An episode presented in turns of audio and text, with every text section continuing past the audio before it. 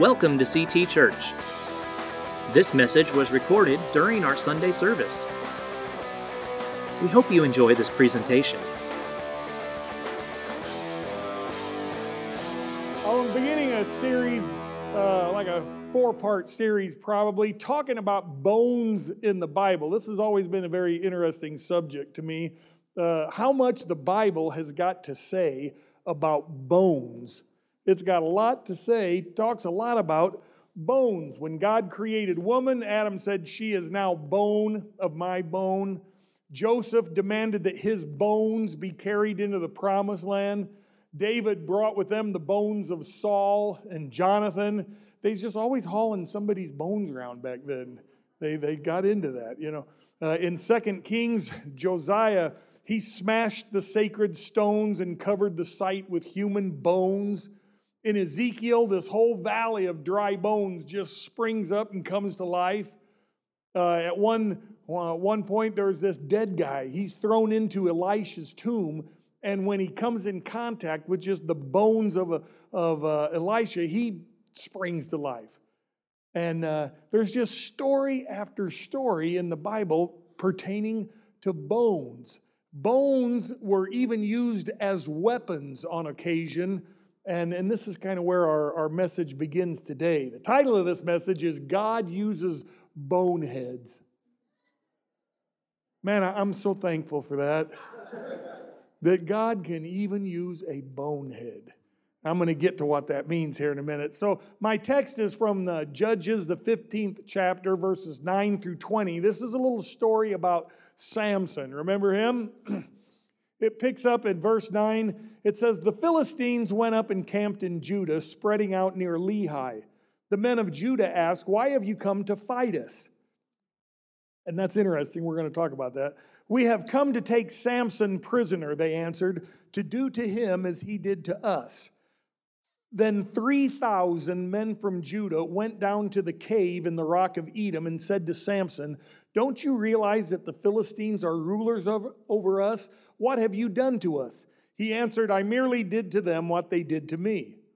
They said to him, We've come to tie you up and hand you over to the Philistines. Samson said, Swear to me that you won't kill me yourselves. Agreed, they answered. We'll only tie you up and hand you over to them. We will not kill you. So they bound him with two new ropes and led him up from the rock. As he approached Lehi, the Philistines came toward him, shouting. The Spirit of the Lord came upon him in power. The ropes on his arms became like charred flax, and the bindings dropped from his hands. Finding the fresh jawbone of a donkey, he grabbed it and struck down a thousand men. Then Samson said, With a donkey's jawbone I have made donkeys of them. With a donkey's jawbone I've killed a thousand men. He was a little poetic at times, apparently. when he finished speaking, he threw away the jawbone, and the place was called Ramath Lehi. Because he was very thirsty, he cried out to the Lord, You've given your servant this great victory. Must I now die of thirst and fall into the hands of the uncircumcised? Then God opened up the hollow place in Lehi, and water came out of it. When Samson drank, his strength returned and he revived. So the spring was called En Hakkore, and it is still there in Lehi. So, the first question I guess I would ask this morning is How many times have you found yourself in a position where you just felt a little inadequate for a job that had been given to you? Maybe you didn't think you had the right tools or the necessary supplies. When people feel like that, how do they most often react? Usually, they don't do anything, right? They, they, they don't get involved. Sometimes you see that in churches. It's very common for church folks to find themselves in a situation where they're given a task to maybe reach out to someone to minister, uh, become involved in some way, yet they feel either inadequate about their ability or they perhaps feel they're just not adequately supplied with the right tools to get the job done, so they don't do anything. You know, a lot of times, thought, the thought process in, in churches is, is, you know, boy, if we, if we just had the finances for this, or if we just had the finances to do that, uh, or, or if we had, yeah, if we had the stuff that giant church down the street has, if we had all that, well, yeah, we could get, we could really do something. You see that a lot. But here's the news flash. The giant church down the street didn't always have all that stuff they have now they apparently learned how to effectively use what was available to them. And things just began to grow.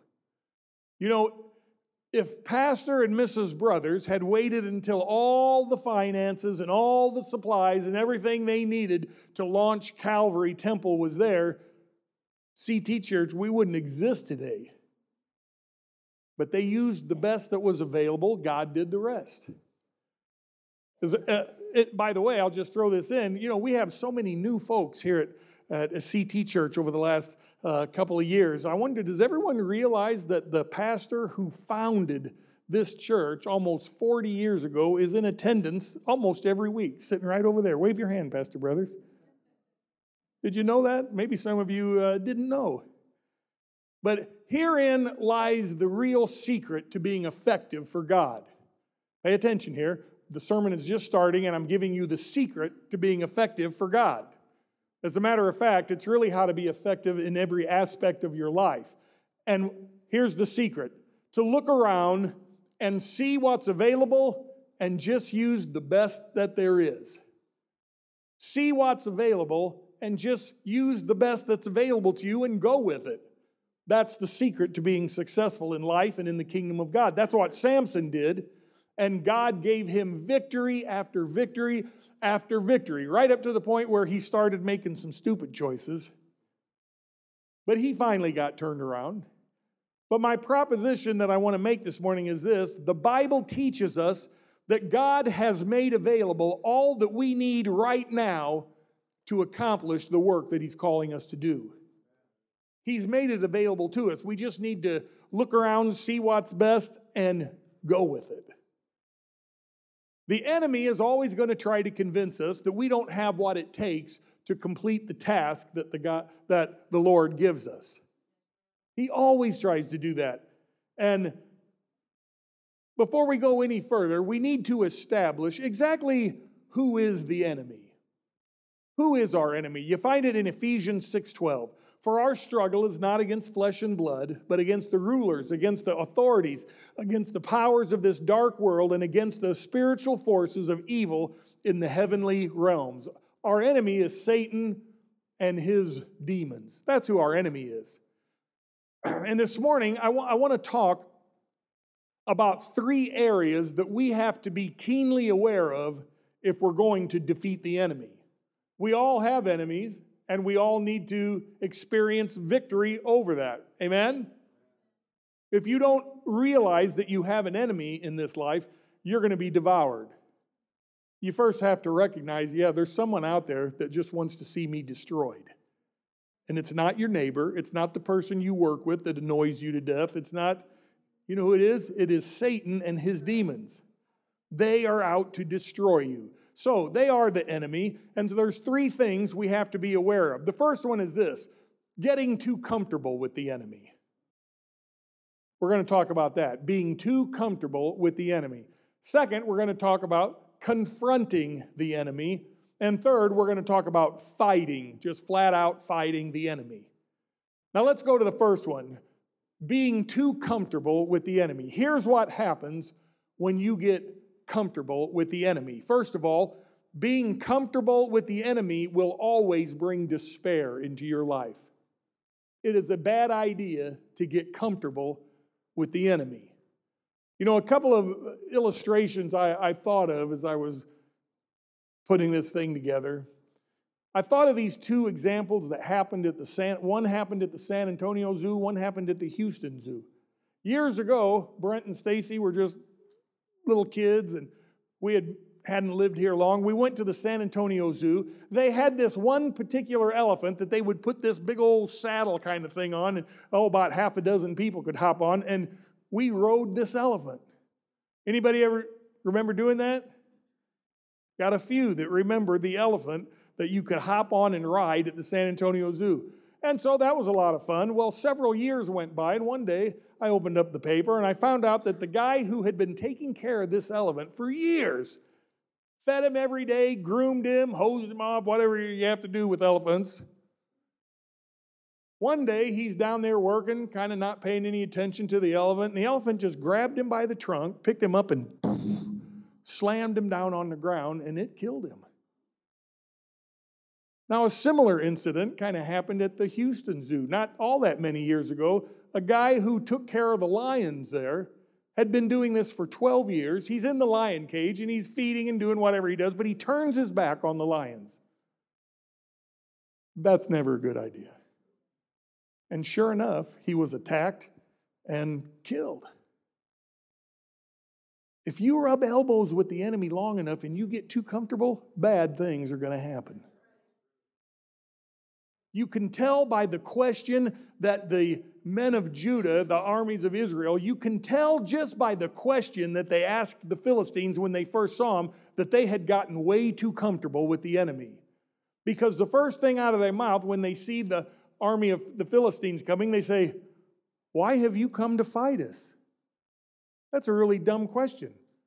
Because they're arch enemies. That's why they've come to fight. See, that's a problem. The Philistines had been their arch enemy for years. This was nothing new.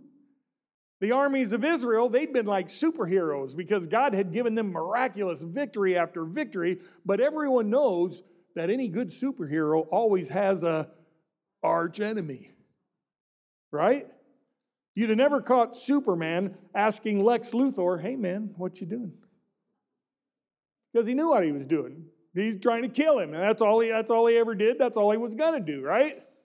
That's the relationship between superhero and arch enemy. But they couldn't figure out why the enemy was coming to fight them because they had been doing their best to coexist with the enemy. They hadn't been trying to defeat their enemy, so they figured their enemy won't try to defeat them. That brings us to life rule number one, if you're taking notes, and that is this you cannot coexist with your enemy because when you least expect it, the enemy will attack and defeat you. That's why they're the enemy. Right? This was not going to be a good day for the men of Judah. Samson had burned the fields of the Philistines. Uh, he, he himself somehow caught 300 foxes, tied their tails together with a torch, a lit torch in between them, and sent them off running through the fields, and it burned everything to a crisp. And now here come the Philistines, and I mean, they are hacked off, aren't they? You might say they were burned up because Samson had outfoxed them. I made that up. It's pretty good. I was thinking you might enjoy it a little bit more.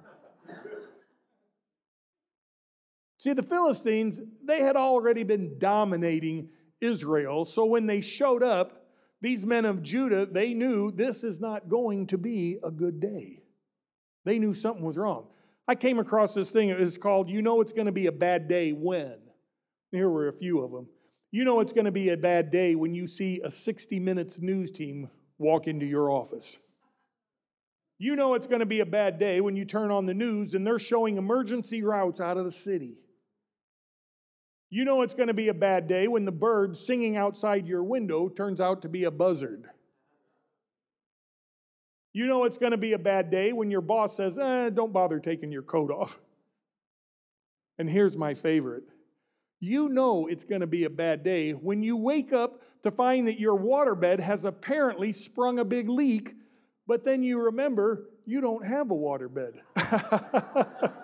I like that one. Sorry about that.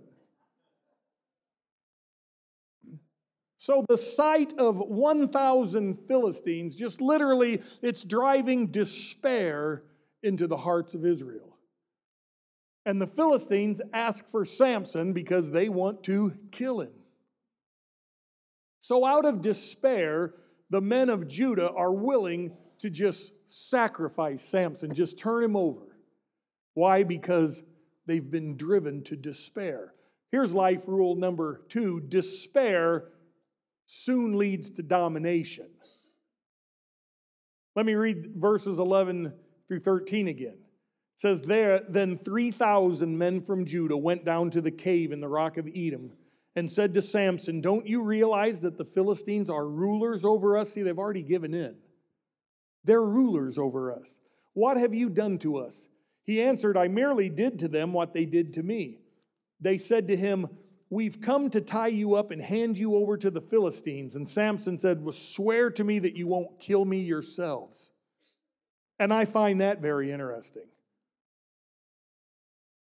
One observation I have here is that fear and domination must affect your eyesight and your judgment. Because here we have 3,000 men of Judah who are ready to give in right off the bat to a thousand Philistines out of fear. They are so dominated by fear that they apparently can't see that they've got the enemy outnumbered three to one, and they've got Samson, their secret weapon. And they're still completely all knotted up in fear, aren't they? That situation also still speaks to the church today, in that it is very sad when God's people would rather attack one another instead of focusing on the real enemy. And I've seen it, especially since I have been serving as a presbyter over the San Antonio section for oh, about six or seven years now. I've, I've seen this time and time again that this particular thing, people deciding they've got a problem with other people instead of a problem with the enemy, it causes more division in the body of Christ than I think any other single thing. People choose to attack each other instead of the source of the problem, which is always the enemy. That's why I'm so thankful as a pastor. I'm thankful for CT Church. I mean, I've seen a lot of junk in churches since I've become presbyter, and I just thank God for the unity that we have at Calvary Temple. Praise the Lord. Keep up the good work. But there's times I'm sure still uh, you get you get frustrated, maybe even angry with someone, and you have to stop immediately and realize, oh, wait a minute. This brother or sister in Christ is not my enemy. We're on the same, we're on the same side, fighting the, the enemy together. We have to keep that in mind. It's very, but it's easy to, to lose track of that. And so we have to constantly focus, focus. So I have to deal a lot of times, I've had to go to some churches and deal with just all kinds of ridiculous junk because people have decided to get angry with other people and it just becomes a big mess. It's gotten to the point, there's been times where I would have rather taken a baseball bat than a Bible just to knock some sense into some people. Apparently, the district office frowns on this method, so I haven't really been able to take advantage of that. But here they come after Samson, and Samson says, asks only one thing of his own people. He says, Well, okay, I'm going to go with you. Don't you guys try and kill me. Does anybody find that interesting? Don't you guys try to kill me. Here's what I think was going on there. I don't think Samson was for one minute concerned for his life. What he knew was if my own people turn on me, I'm going to have to fight them off. And I don't want to kill my own people. So that's why he was making them promise don't try to kill me. Not because he was worried about himself, because he was worried about them. He obviously had a lot more care for them than they had for him, right? And the difference between Samson and his own army of Israel is that Samson was completely dominated by faith at this point. The men of Judah were completely dominated by fear, and the difference was like night and day. You know, you've got one man who's not afraid of a thousand Philistines over here, and over here you've got 3,000 Israelites who are scared to death of a thousand Philistines. So they tie Samson all up with these two new ropes. But they what they didn't realize, the reality was they were the ones that were all bound up. They didn't have any faith. They preferred to coexist with the enemy and live in fear and despair rather than conquer the enemy and be free. They were trying to live with the enemy instead of overcoming the enemy. Man, does any, does any of this ring a bell as far as the state of our own nation? I mean, for the last 50 years or so, we have been bent on coexisting with the enemy rather than trying to defeat the enemy. And so we'll accept a little of this and a little of that because we want to keep the peace. And now the enemy has gotten the upper hand in many cases. Life rule, the next one, brings us to uh, the life rule for defeating our enemy is this always confront the enemy. Don't be afraid to confront the enemy. Until we confront the enemy, there'll be no defeating the enemy, right? As soon as Samson was seen by these Philistines, all bound up in rope and being uh, brought by 3,000 of his own men, they begin to laugh and jeer and shout out at Samson. Satan always has a great time when he can get us to turn on each other and focus on being angry with, with each other instead of being angry at him himself. Oh, he loves that. It's one of his favorite things to do. But I will tell you, this also makes God very angry. And when God gets angry, man, things happen. Big things happen when you hack off God. Just read through it through the Bible. You do things that anger God, big things happen. Immediately in the wake of the enemies mocking and jeering at Samson, boy, God's spirit just is stirred up in him, and he busts those ropes apart like, you know, they're made of string or something. And so, energized by God's strength, Samson is ready to do battle, right? 3,000 men of Judah, they stand back doing nothing because they have absolutely no faith. So, what happens next is the real crux of this message this morning. Notice carefully what Samson does here. He chooses the best of what was available to do the work of God. He doesn't say, ah, you know, I'm not prepared for this, so I'm just going to do nothing.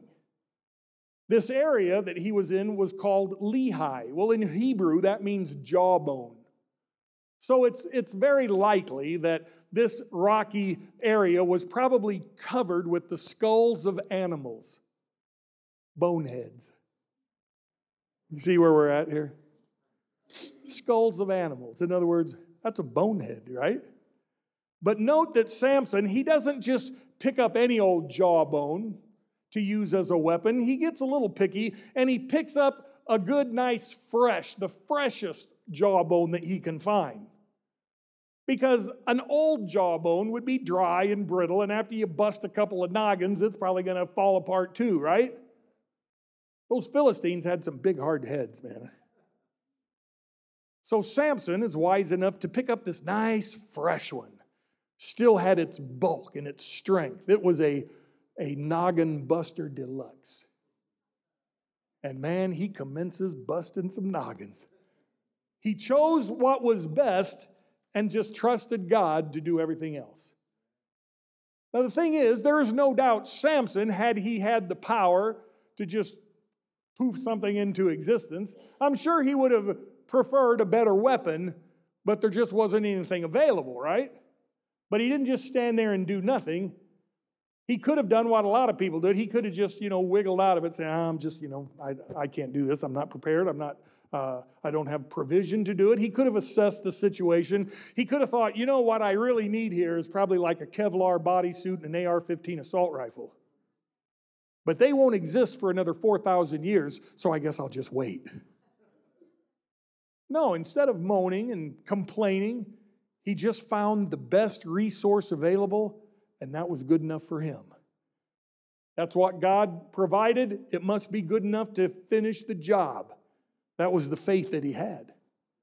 See, the question we have to ask ourselves is what do we do when God asks us to serve him in, in different ways? Do we do nothing because we just don't feel properly equipped or qualified? Or do we look around and just find whatever the best available resource is and man, we just, out of obedience, we just hit it and get it? It's a good question to ask. I will say this Absolutely nothing ever gets done for God by people who are willing to just wait around until they feel they have the very best of everything they need to get the job done. nothing ever gets done. See what is available and just choose the best of that. I guarantee you, God promises that it's going to be good enough for you to be successful. Amen? So, Samson, he didn't have a lot of time to stand around and think about what he had or what he didn't have. He only had time to look around and just grab for the best that he saw available.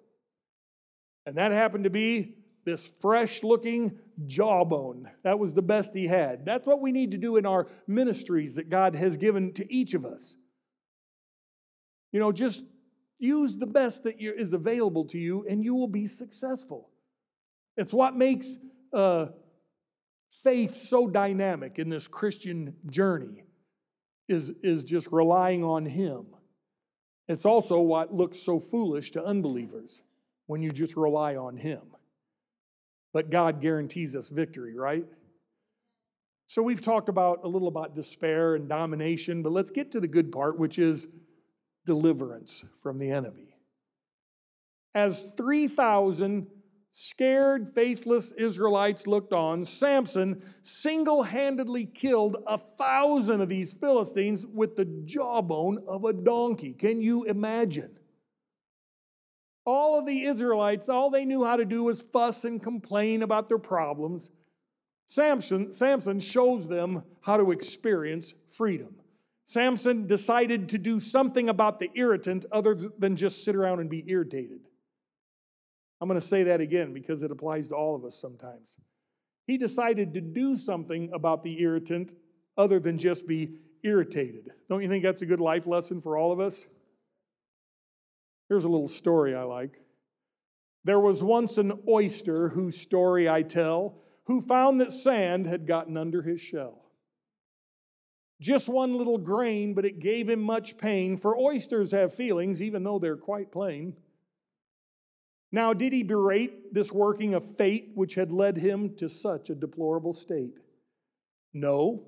As he lay on the shelf, he said to himself, If I cannot remove it, I'll try to improve it. So the years rolled by as the years always do. He came to his ultimate destiny, stew.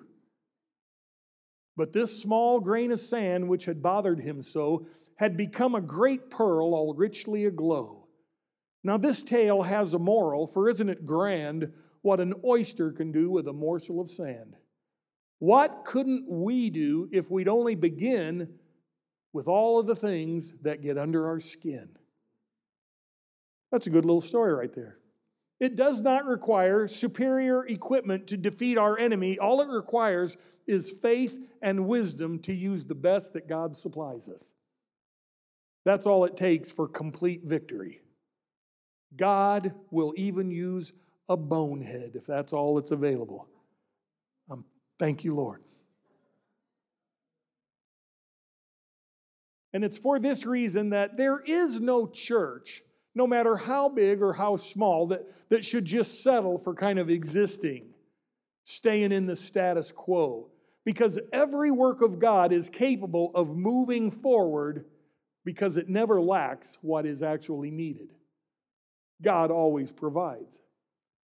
You know, uh, here at CT, we, we've experienced some steady growth over the past couple years. That's why we went to two services, even though Many people who went for Fourth of July weekend apparently have not returned. Somebody somewhere. But as we get bigger, we, like everybody else, we have to get better. If you get bigger, you need to get better. We can always use more ushers, greeters, children's workers, nursery workers, prayer team members. I mean, small group leaders. It's just to get bigger and better. You, uh, to get bigger, you have to get better at what you're doing. That means we need everyone to get involved in ministry. Amen? Pastor Todd's the only one I heard say amen because he's in charge of finding small group leaders. I knew I'd get an amen out of him. We need everybody to get involved in ministry. You have to understand and have faith that you have been equipped and God will continue to equip you to be successful in His kingdom. If you feel Him nudging you into uh, whatever ministry, don't push back.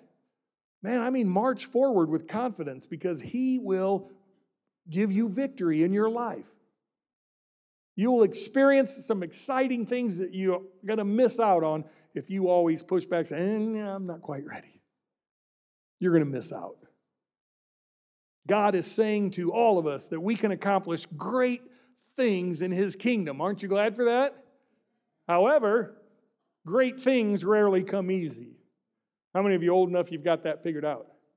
Great things regular, I mean, don't normally just come easy. Maybe someone's going to die and leave you a gazillion dollars, but that's doesn't happen to most people. So most great things in life are not going to come easy. Most great things require a challenge. And that's the last word I want to talk about this morning challenge. Because he was very thirsty, he cried out to the Lord, You've given your servant this great victory. Must I now die of thirst and fall into the hands of the uncircumcised? Then God opened up the hollow place in Lehi. Water came out of it. When Samson drank, his strength returned and he revived. So the spring was called En Hakkore, and it is still there in Levi. Lehi. Does he, the question is, does equipping and faith mean it's always going to be easy? No, it's rarely going to be easy, right? Samson, I'm sure, would tell you that acting in faith can be extremely exhausting, almost to the point of death. Right? The battle had left him weak almost to the point of death. I mean, he could have, boy, could he have used the help of some of those 3,000 dudes that were just standing back there waiting to see what was going to happen, right? No, it was just all by himself. That's a lot of, you know, let's face it. If you only have to kill 10 or 20 Philistines, you know, by yourself, that's one thing, right? But when you got to kill all 1,000 of those big, hard headed knuckleheads and all you got is the jawbone of a donkey, I'm telling you, that can take it out of a person. That can do it, right? But even though Samson was completely exhausted, he still had faith God would meet his need. That brings us to life rule number four. Anytime someone suffers for the cause of Christ, great reward will follow. A lot of times in life, on this Christian journey, things that appear to be a great loss can very quickly become great gain as soon as God gets involved. What appears to be great loss often becomes great gain. I'm just curious, let me see your hand if you've kind of experienced one of those situations in your life. Man, there's a lot of hands. It does require some faith, it's not always easy. Samson cried out to God for deliverance. God opened that rock, and out of it came life sustaining water. It's still true today. Christ is the rock, right? And from him comes springs of living water that keep us refreshed and revived. It's even interesting, I think, that the writer of Judges here, he states that this fountain that God opened up, it was still flowing at the time of his writing, which was many years later. And that brings us to rule life rule number 5, which is this. God's provision is always greater than our need. How many of you have experienced that in your life? Where you had a need, God provided, and the truth is the provision was even greater than the actual need. You know, when we act in faith and we serve God in faith, we not only benefit from our actions, but people around us benefit, even people who are yet to come. I mean, it was very obvious that a lot of people years later, they were still getting water from this well that was opened up because of Samson's obedience. Every confrontation of the enemy is actually an opportunity for us to allow faith in action in our life. To take the best of whatever it is available and just trust God to give us the strength and the wisdom to use whatever it is to, to accomplish the job that He's given us. He has called us, we don't have to live in fear. He's called us and He will equip us, He'll provide for us. The life of faith is not always accomplished with the best equipment. In fact, I'd say it's rarely accomplished with the best equipment, but it always carries the best results. when something when we do something in faith and out of obedience to God, great things happen. So I'll say this to conclude this morning. The thing is this if Satan, if he can't get a Christian to just completely crash and burn, he will be glad to settle for just kind of containing us. Just to keep us from, you know, having our faith grow and us trying to move forward. He loves to see us just stand back and say, Nah, I'm, I'm good right where I'm at. I don't need to go any further. Boy, he loves that. He can just leave you alone and move on to someone who has a little more determination.